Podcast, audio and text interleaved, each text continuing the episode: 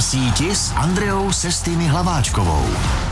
Krásné dopoledne na radiožurnálu Sport. Dnes zabrousíme do šachového sportu a to hned s šachovým velmistrem Martinem Petrem. Martine, vítej u nás ve studiu, ahoj. Ahoj Andreo, moc děkuji za pozvání a zdravíme všechny posluchače. My jsme si stihli s Martinem potykat eh, v rámci naší ranní eh, partie. Prosím tě, popiš eh, posluchačům, co se tady ve studiu dělo. No, já jsem odehrál dokonce dvě partie a musím říct, že tady všichni v radiožurnálu Sport hrají dobře šachy a udělalo mi to strašnou radost. My jsme spolu remizovali, viď? No tak začal si ty, pak jsme si otočili figurky a já jsem po třech tazích eh, prohlásila, že to ukončíme nějak důstojně. Už jsme museli jít točit samozřejmě. Přesně tak, přesně tak. Tlačil nás čas. Martine, když se řekne šachový velmistr, co to znamená? Je to vlastně nejvyšší titul v šachu, ale zase, aby se diváci nemysleli, těch velmistrů už je dneska celá řada, je to trochu jiné než před eh, desítkami let. U nás je zhruba 30 velmistrů, takže mm-hmm. já mhm. jsem jeden z nich. Musíte prostě splnit podmínky, aby vám Mezinárodní šachová federace ten titul udělila. Co jsou ty podmínky? Musíš hrát silné mezinárodní turnaje a udělat na nich dobrý výsledek. Musíš se potkávat i se zahraničními soupeři. Jsou na to taková podrobná pravidla, ale minimálně na třech takových silných mezinárodních turnajích musíš udělat dobrý výsledek. Mm-hmm. Jaký máš ty eh, za sebou takový největší výsledky, kde bys mohl říct, ano, jsem šachový velmistr, ale přesně tak, jakoby, či na co jsi nejvíc pišnej? No nejvíc Právě se mi líbily ty zahraniční výlety. Hrál jsem třeba na šachové olympiádě v roce 2014 v Norsku za polárním kruhem. To byl moc pěkný zážitek a šachové olympiády se účastní pravidelně přes 180 států, takže je to vážně celosvětová záležitost mm-hmm. a to bylo moc hezké. Jak dlouho ty se šachu věnuješ? Od dětství. Ale to myslím, že mají všichni mm-hmm. velmistři, že prostě začali hrát v dětství a drží se jich to celý život. Já myslím, že se šachem se skoro nedá přestat. Je to, mm-hmm. je to krásná hra když už si ji někdo zamiluje, tak ji vlastně hraje celý život. A to je velká výhoda, protože většina sportovců třeba musí skončit svoji kariéru kolem 35, mm. ale šachisté mohou hrát prostě prakticky až do smrti. Kdo tě k tomu přivedl? Byl to nějaký ten eh, dědeček nebo tatínek, který doma eh, měl eh, prostě tu šachovou šachovou, šachovnici eh, na stole a, a neustále hráli jste spolu, nebo jak to bylo? Přesně tak, tak, tak je to běžné. Šachy mě naučil táta a většinou to tak bývá, že se šachy dědí v rodinách mm-hmm. a mhm. je to dobře. A takže nejdřív jsme hráli s tátou a potom mě přihlásil do, do šachového kroužku, tenkrát Sokol Hradec Králové se jmenovala, tam jsem vlastně šachově vyrůstal. Trendy aktuálně nastupující generace v šachovém sportu, tak eh, k těm se vrátíme už za chvíli na radiožurnálu Sport s šachovým velmistrem Martinem Petrem. Martine, eh, stále více stoupá popularita šachu eh, v azijských zemích, jako je Indie, Uzbekistán. Na světovém okruhu už teď jsou, dalo by se říct, zázračné děti z Indie a teď to je pro mě krkolom. Ramesh Babu Pragnananda Dámaraju Kukeš, to mi tady kluci z redakce podle mě dali za trest, anebo tedy Nihal Sarin. Rodí se tam právě ty nové hvězdy? Ano, a hlavní zásluhu na tom podle mě má bývalý mistr světa Vyši Anand, který šachy v Indii obrovským způsobem spopularizoval.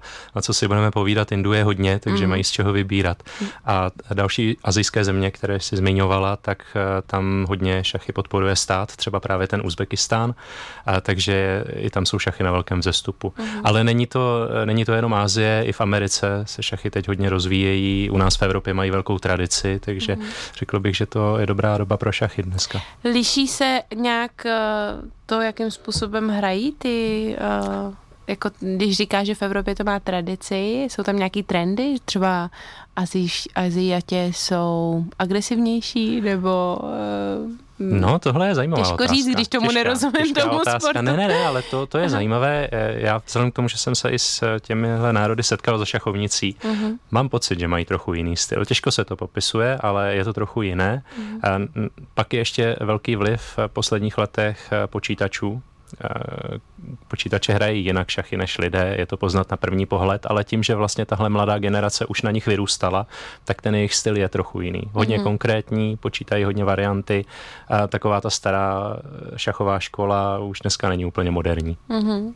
Dalo by se říct, že Ázie válcuje Evropu? Myslím si, že zatím ne. Mm-hmm. Myslím si, že zatím ne. Ostatně mistr světa pořád je z Norska, Magnus Carlsen.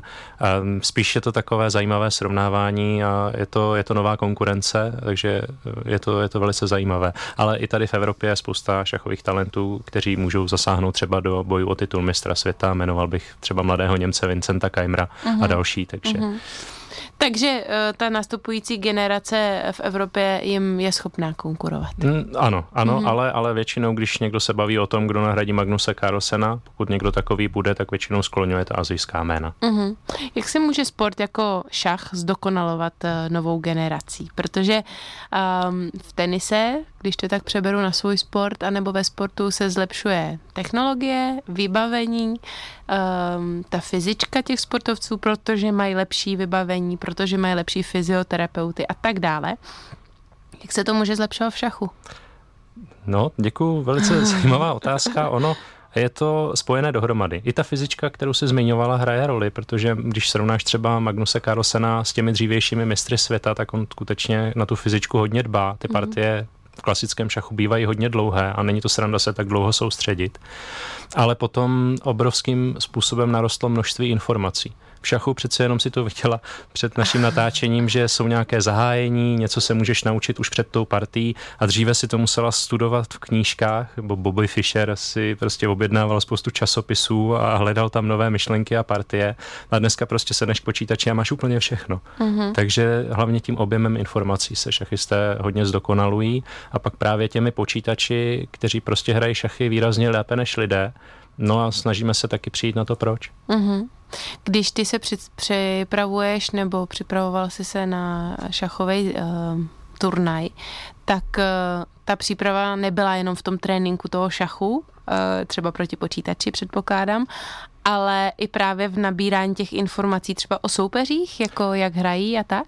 Přesně tak. Mm-hmm. Můžeš si to představit, že dneska na internetu jsou miliony, miliony partií a když třeba hraješ s dalším velmistrem, tak on tam má třeba tisíc uložených partií teď je na tobě, kolik času do toho investuješ, protože si můžeš přehrát všechny a zjistit vlastně o něm jeho silné a slabé stránky, jakými ta hra začíná a potom si to analyzuješ třeba, jaký přístup by byl pro tebe dobrý zvolit, že třeba řekneš tak dobře, tak tenhle nemá rád třeba, já nevím, koncovky, mm-hmm. tak pojďme mu vyměnit figurky a pojďme hrát dlouhou partii a on potom to někde na konci nezvládne. Samozřejmě ti nejlepší světoví hráči jsou komplexní a umí vlastně všechno, ale pořád se dá říct, že třeba jim něco vyhovuje víc mm. a mhm. něco míň a tohle je potom ta příprava ty najdeš nějakou jejich uh, běžnou cestu. Nevím, jestli je to takhle i v tenise, že třeba víš, že někdo Tak samozřejmě to tak je, že jo, najdeš si uh, jeho slabou stránku, silnou stránku, co z jaký pozice kdy uh, odehraje, ale no ale není to tak, eh, není to tak promyšlený jako šach. No, ale je to určitým způsobem podobné, mm. protože taky vlastně je to souboj dvou lidí. Mm. A reaguješ kteří, na tahy toho soupeře. Kteří vědí, že spolu budou hrát, buď za šachovnicí nebo tady na kurtu, takže samozřejmě tě zajímá, jakým způsobem ten soupeř uvažuje. Martine, jak je na tom šachová mládež v Česku? No musím říct, že eh, docela dobře. Mm-hmm. A máme několik eh, výjimečných dětí, které jsou výrazně lepší, než jsem byl já v jejich věku, takže doufám, že se jim bude dál dařit a stanou se šachovými profesionály. Potom posílí i naše reprezentaci. Jsou to děti třeba kolem 12, 13, 14 let, eh, kterým se daří i potom v tom mezinárodním žebříčku, že dejme tomu v evropském i světovém žebříčku jsou v první desítce, takže doufám, že o nich potom posluchači ještě uslyší. Tohle je musí hrozně potěšit, ne? Když šachový velmistr řekne, že jsou v stejném věku na tom třeba líp než on, tak to je motivace mít ten feedback přímo od tebe. Doufám. Hmm. Doufám, je to tak, ale ona ta cesta je dlouhá, hmm. takže bych to nerad zakřiknul, protože um, musí prostě tvrdě trénovat, musí se šachům věnovat, ale potom rozhodně mají vyšší potenciál, než jsem měl já. Dalo by se říct, že jsou eh, šachy aktuálně populární eh, na to, jak jste na to zvyklí, nebo populárnější, méně populární, jak eh, si v tyhle tý vlastně eh, stojí? Je to trochu ve vlnách. Určitě starší posluchači vědí, že dřív za minulého režimu šachy byly populární, protože byly nástrojem režimu v Sovětském svazu. To prostě tak je, to, to říkám otevřeně. A pak jsme měli trochu krizi, řekněme na, na přelomu tisíciletí, ale teď se to zase výrazně zlepšuje. Zvládli jsme covid výborně, protože šachy se dají hrát i online, což nám hodně pomohlo. A teď v současné chvíli vlastně počet členů šachového svazu roste, hmm. hlavně mezi mládeží. Takže, takže doufám, že to vydrží a ten internet nám, nám docela pomáhá. Ale přesto doporučuji každému, kdo má třeba šachy rád, aby kromě toho hraní na internetu si našel i šachový oddíl, Máme po republice necelých 500 šachových oddílů, takže všude jsou oddíly, do kterých si potom můžete zapojit a tím, že jste v kontaktu s dalšími šachisty, v osobním kontaktu, tak vás to potom bude víc bavit. Hmm, dostanete se do té šachové společnosti a komunity. komunity Taky nás po republice, dejme tomu 20 tisíc členů máme, hmm. takže ta komunita je i hmm. rozsáhlá relativně.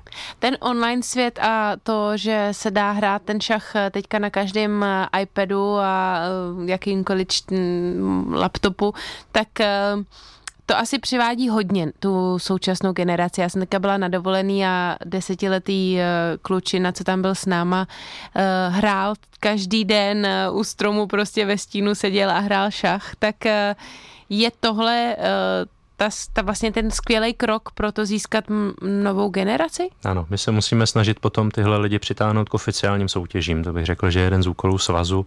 A není to samozřejmě jednoduché, a, ale musíme se o to snažit a ten online svět nám hodně pomáhá. Je ta popularita online šachu spíše prospěšná, nebo se uh, dostanou k šachu lidi spíš i tou tradiční formou? Obojí. A zase musím na druhou stranu říct, že se nám trochu stává, že, že někdo radši si zahraje online, než aby jezdil 100 kilometrů na nějaký zápas tradiční soutěže družstev. Takže, mm. takže tam máme trochu problém, ale není to nic proti ostatním sportům, které během covidu byly prostě úplně zavřené a teďka je těžké, aby se k tomu lidi vrátili. Tak u nás tenhle problém není, ale je pravda, že i někteří lidi místo toho, aby od online přešli k normální hře, tak přechází opačným způsobem. To, to se děje. Mm-hmm. Třeba loňský Crypto Cup se hrál stylem, že se hráči sešli v Miami, letěli ty kilometry, ty stovky, tisíce kilometrů a normálně seděli naproti sobě jen místo za šachovnicí, usedli za počítač a hráli online. Tak eh, proč to tak bylo? Nebo to proč to tak je? To je nový trend, který prosazuje mistr světa Magnus Carlsen. A když se podíváš na, na e-sporty, tak ty se taky na nějaké finále sjíždí na jedno místo podle mě eh, tak je to dobré i kvůli médiím, ale podle mě jedním z hlavních důvodů je zabránění podvádění. Když vlastně ti lidi se vidí fyzicky a hrají na nějakých připravených počítačích, tak tam nehrozí, že doma jim někdo napovídá, což by se bohužel mohlo stát. Neříkám, že se to děje, mm. ale i to, že tomu takhle způsobem předejdeš, tak eh, ta atmosféra je potom klidnější. Mm. Martine, uh, už jsme to naťukli před zprávama a před písničkama, uh, že ve světě šachového sportu se můžou dít i podvody a podvádění jako takový. Loni otřásl tím světem konflikt mezi mistrem světa Magnusem Carlsenem a 19-letým Hansem Niemanem. Popiš posluchačům, který samozřejmě absolutně netuší, na co narážím, co se tam stalo, co se dělo. No, základem vlastně je, že počítače hrají šachy lépe než lidé. A dokonce i mobil i tvůj, i můj, mm-hmm. hraje šachy líp než Magnus Carlsen. To znamená, že když někdo by, nedej bože, odešel třeba na toaletu a tam se poradil s mobilním telefonem, tak prostě porazí mistra světa. A to je zásadní problém, kterému jako šachy čelíme. Děláme kontroly, procházíme rámem jako na letišti. A myslím si, že se to docela daří, mm. že těch podvodů není hodně, ale právě mezi Magnusem Carlsenem a Hansem Niemanem šlo o to, že Magnus Carlsen byl přesvědčený, že Hans Niemann podvádí. Bohužel proto, aspoň teda z mého pohledu, nemá žádné přesvědčivé důkazy, ale všichni silní šachisté vědí, že počítače hrají prostě trochu jinak než lidé. Mm-hmm. Pořád to tak je. A Magnus Carlsen prostě byl přesvědčený, že ta hra nebyla čistá. No ale Není to žádná sranda, protože um, to samozřejmě ovlivní pověst obou těch lidí. V současnosti probíhá soudní spor, myslím si, že to bude ještě na, na nějakou delší dobu, než se dozvíme, jak to vlastně celé bylo. Otázku, jestli se to vůbec dozvíme. A kromě toho podvádění samotného i právě falešná obvinění jsou, jsou trochu problémem, protože uh, to se prostě bez důkazů dělat nemá. Mm-hmm. Takže, takže zhruba, zhruba takto. Na druhou stranu já jsem přesvědčený, protože znám lidi osobně v naší špičce i některé světové hráče, eh, že nepodvádí protože spousta z nich vyrůstala ještě za doby, kdy počítače nebyly tak silné, hrají spolu rychlé partie, normálně se schází po partii a analyzují spolu. A i v těch případech, kdy jsme třeba to podvádění odhalili, tak bylo jasné, že normálně v normálním kontaktu běžném ten hráč není tak silný a pak najednou, když se hraje vážná partie, tak najednou ten jeho výkon výrazným způsobem se zlepší a už to samo o sobě je podezřelé a ti silní hráči to samozřejmě okamžitě poznají. Takže, hmm. takže potom ten člověk je takový trochu podezřelý a zaměří se na něj třeba i ty kontroly a právě proto se i nějaké podvodníky podařilo odhalit. Když eh, říkáš, že to ti hráči poznají, tak eh, Magnus Carlsen odstoupil po jednom tahu. Vlastně druhým tahem odstoupil to ne, jak to může poznat? Ne, ne, ne, tam šlo o partii, kterou spolu hráli předtím. Ano. Ehm, byl to nějaký turnaj v Americe a právě Hans Niemann černými figurami Magnuse Carlsena porazil. Um, a i i z toho chování předtím a prostě Magnus Carlsen nabil dojmu, že, že mm. Hans Niemann není čistý. Takže to Takže bylo tam spíš takové potom, gesto. Ne, tam potom v té partii, kde se vzdal ve druhém tahu, tak šlo už prostě jenom o demonstraci, že s podvodníkem hrát nebude. Mm-hmm, mm-hmm. Jak už jsme dnes probírali online šachy, tak eh, je to prostě cesta k tomu, že by se dalo podvádět, pokud se hraje online. Nicméně eh, podvádění na základě tedy rad jiného počítače, nebo mám někde nahraný eh, nebo sepsaný ty tahy. Jak si tohle mám vlastně v praxi představit, že doma sedí někdo u počítače, hraje šachy, tak jak podvádí? No můžete mít jiný počítač, nebo nebo i na tom samotném počítači si prostě zapnout čachový program, to není zase technicky až tak mm. složité, nebo si to nacvakat na mobilu mm. a ten počítač ti prostě řekne, eh, co máš zahrát za správný tah, ty to zahraješ a když máš dostatek času právě na to mm. podvádění, eh, tak prostě potom vyhraješ tu partii. Ale my se snažíme už od malička šachisty vychovávat k tomu, aby se hrálo fair. Šachy jsou hra gentlemanů, a tohle jsou spíš takové mediální věci a v realitě to zase až tak časté není, hmm. naštěstí. A doufám, že to tak zůstane. A i právě ty podvodníky, u kterých je to prokázané, byly slavné případy třeba i na šachové olympiádě, tak ty se snažíme přísně trestat aby se to už neopakovalo. Když hrajete online a, když mluvíme i o tom podvádění, ale už dost o něm, tak eh, vlastně bojujete proti algoritmu uh, nějakého programu. Uh, dá, je silnější počítač nebo člověk? Vůbec se to už dneska nedá srovnat. Hmm. Ten počítač je o tolik silnější než eh, všichni lidi, že, že proti algoritmu se hrát nedá. Takže právě je potřeba zajistit, aby hráli dva lidé proti sobě. To je to nejdůležitější. A samozřejmě, když člověk hraje online třeba s nějakými soupeři, které úplně nezná, tak se občas prostě i mně se stávalo, že prostě jsem poznal hned, že proti mě hraje počítač a to pak prostě toho soupeře zablokujete, nahlásíte ho a máte to vyřešené. Občas se to bohužel stává.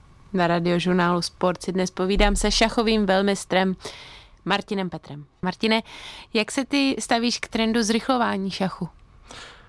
Já osobně mám nejradši klasické šachy. Mm. Kdyby se ptala na můj názor, tak já velice rád hraju vážné partie, které trvají pět hodin a na druhou stranu tomu trendu zrychlování velice rozumím. A v tom případě ho schvaluju. Myslím si, že je to nevyhnutelné, protože eh, zvlášť pro diváky a zvlášť v tom online světě je prostě potřeba, aby ta partie do hodiny skončila. Takže tak to prostě je. Magnus Carlsen to pochopil eh, velice rychle a právě proto hraje hlavně ty online turnaje v rapidovém tempu, kdy ta partie má maximálně, dejme tomu 45 minut, hodinu. Takže tomu se nevyhneme, potřeba uh, spíš na, na té velny využít. Uh, myslím, že Rapid Šach, ten zrychlený, bude mít čím dál větší váhu. I třeba, co děláme, tak bleskový turnaj je i atraktivnější pro média typu televize, protože když vidíte, že se ty šachy hrají rychle a hodně se tam, rychle se tam něco děje, tak je to přece jenom něco jiného, než když ve vážném šachu jeden velmistr půl hodiny přemýšlí. jako, i, i, co se týká komentování, tak je to trochu problém. Protože... To bych řekla, že je docela problém půl hodiny komentovat. A ještě navíc nevíte, jako kdy zahraje. Jo? Takže prostě koukáte na to když se hraje třeba zápas o titul mistra světa, tak to už i pro mě je docela náročné sledovat, protože tam prostě půl hodiny, dva sedí, neví, nevíte, kdy zahrajou a teď ještě udělá jeden tak a zase přemýšlí ten druhý, jo, takže Tohle se těžko komentuje. No. Takže klasická partie trvá nějakých eh, x hodin, pak tady máme Rapid, ten trvá uh 10-15 minut. Hmm, pro jednoho hráče, uh takže třeba z přídavky za provedený, tak to může být třeba ta tři čtvrtě hodina. uh A pak je ještě teda karta kategorie Blitz. uh Bleskový šach. A bleskový šach a ten je do pár minut. Přesně tak. Hráči mají třeba na partii pět minut, takže dohromady deset. Co ty teď aktuálně nejčastěji si zhraješ? Předpokládám, že ta klasická partie asi úplně... Ne, já jsem v tomhle tom důchodce. No. My máme pořád, eh, pořád soutěže družstev hrané v tom klasickém tempu, ale samozřejmě zavádím i různé rapidové turnaje, A já prostě nejradši hraju to klasické tempo. Mm, cítíš to tak, že uh, klasika je klasika, ale pro oko diváka je asi atraktivnější ta rychlejší verze. Přesně tak. A hlavně i pro televize, vidí, kdyby Přesně to... tak. ale můžou si posluchači najít, na internetu jsou různé slavné komentáře šachových partií, a kde se snaží jako komentátor je vyplnit oko, ten tak, čas. vyplnit čas, no. A nebo přidat dramatičnost ano. tomu průběhu, jakože už, už hraje, už zahraje. A, a my se těšíme ne. na ten tak a zase nic. Takže, takže to nevyšlo. Ty už to zmiňoval, že eh, ten trend pochopil i Magnus Carlsen. Jak velký slovo v tomhle on má, nebo jak eh, velkým lídrem je, že eh, se k tomu třeba inklinuje nebo ne, ten jeho názor? Magnus Carlsen vybudoval obrovské impérium na internetu a je vlastně multi, multi, multimilionář a má rozhodující slovo. Mm. A jeho platformy, vlastně teď se dokonce Chess24 spojilo s Českom určitým způsobem, tak vlastně ovládají většinu toho internetového trhu a on jako největší šachová celebrita po celém světě a vlastně určuje ten trend. Mm. Není to trochu škoda, že ten světový šach je jeho názorem tak moc ovlivňovaný? Tak to uvidíme, kam nás zavede. Podle toho to potom budeme moct posoudit. A uvidíme. A pro jeho protiváhou je Světová šachová organizace FIDE, a takže, takže není to tak, že by ovšem rozhodoval sám, to určitě ne. Nás to zavede k blížícímu se mistrovství světa a k tomu se dostaneme v našem posledním vstupu dnes na radiožurnálu Sport s Martinem Petrem. Poslouchej Sport. Radiožurnál Sport. Blíží se mistrovství světa, které začne v Dubnu. Po deseti letech ovšem nebude hrát o titul uh, ten slavný Magnus Carlsen z důvodu, že nemá motivaci obhajovat. No já si myslím, že ten reálný důvod je, že ho to prostě nebaví ty vážné šachy. že chce hrát ty rychlý. Ano, ano, a na internetu nejlíp mm. doma v teplácích si sednout. Um, on byl vždycky trochu svůj, dělal si prostě co chtěl, takže se rozhodnul, že nebude obhajovat. Na jednu stranu je to trochu škoda, na druhou stranu to dává příležitost uh, dalším hráčům a i dalším zemím, protože vlastně o titul um, bude hrát reprezentant Číny a FIDE, protože Jan Nepěmašči sice je původem Rus, ale eh, k tomu, že vystupuje proti invazi, tak teď hraje pod vlajkou FIDE. Mm-hmm. Jak moc to poznamená šachový svět, že bude mít po deseti nového mistra? Se těžko odhaduje. Spousta lidí si myslím, že toho mistra světa nebude brát jako právoplatného nejlepšího hráče, protože tím pořád bude Magnus Carlsen. A na druhou stranu v těch zemích právě e, můžou ty šachy e, mít novou popularitu, zvlášť v té Číně, když se třeba Číňan stane mistrem světa, tak si myslím, že tady za deset let budeme mít armádu malých Číňanů. Mm. Všichni budou hrát šachy, jo. takže těžko, těžko se to odhaduje. Pro Magnuse Carlsena to v jistém smyslu bude ztráta, že nebude mistr světa, ale možná mu to i trochu uvolní ruce k jeho novým projektům, protože hmm. obhajovat ten titul a hrát ten vážný zápas, který trvá prostě přes měsíc a musíte se na něj připravovat, tak ono mu to prostě sebralo hodně času a už možná skutečně neměl tu motivaci. Když eh, říkáš, že to může trvat až přes měsíc, tak eh, co si pod tím mistrovstvím světa eh, máme představit? Je to turnaj, jako je tenisový turnaj, KO systém, jeden proti jednomu? Jak no to, to je ale jeden proti jednomu, ale už jenom dva hráči. A oni spolu hrají prostě hodně partií a ještě tam mají volné dny a ještě potom může být tiebreak, takže oni opravdu spolu stráví, dejme tomu, ten měsíc na jednom místě a hrají šachy. Na jednom místě? Ano. Ano, oni se prostě sjedou a myslím, že ten turnaj bude v, v Kazachstánu, ale nerad bych mhm. teda matnul mhm. posluchače. Takže oni se tam sjedou a samozřejmě přijedou dřív a musí se předtím připravit a mají různé jiné povinnosti, takže skutečně stráví takhle spolu ty. se svými týmy. No, je to velký psychologický nápor. Když tenkrát hráli Karpov s Kasparovem, tak ten jejich první zápas museli uh, třeba po dvou měsících přerušit, protože Karpov už nebyl schopný fyzicky pokračovat, protože samozřejmě je to stres, pořád hrajete s tím stejným borcem a teď už si vidíte prostě eh, do hlavy a je to docela psychicky náročné, takže pro diváky právě Eh, i co se týká té fyzické kondice, tak na to je potřeba se připravit. No. Teď jsem si teda představila tu roli toho moderátora a trochu se mi udělalo nevím, nevím, kdo ten, ten zápas bude komentovat, ale už teďka mu nezávidím, protože si bude muset připravit spoustu, spoustu historek. Je aktuálně někdo, kdo tě napadá, kdo by mohl nastolit uh, podobnou sérii jako právě Carlsen? Mm, těžko říct. Hmm. Uh, hodně se skloňovalo jméno Alirezi Firuzji, který teď uh, přistoupil z Iránu do Francie, takže je reprezentantem Francie, ale mm, ten moc dlouho nevydržel v těchto prognózách a ono se to těžko odhaduje, a zvlášť u těch uh, ještě dětí, kterým třeba není 18, tak ta kariéra se prakticky předpovědět nedá. V současné době není nikdo, kdo by Magnuse Carlsena mohl, mohl v tomhle ohrozit. Uvidíme. Martine, děkuji moc za dnešní rozhovor. Eh, myslím, že jsme tomu dali krásnou tečku. Budeme eh, výsledek sledovat, možná ne průběh. Neskutečně jsem si dneska rozšířila obzory a šachy pro mě získaly novou dimenzi. Děkuji moc, ja. Eh, že jsi dneska dorazil. Děkuji moc za pozvání, bylo to velice příjemné, děkuji. Přeji krásný zbytek podnělního dne a od mikrofonu radiožurnálu Sport se loučí i Andrea Sestýny Hlaváčková.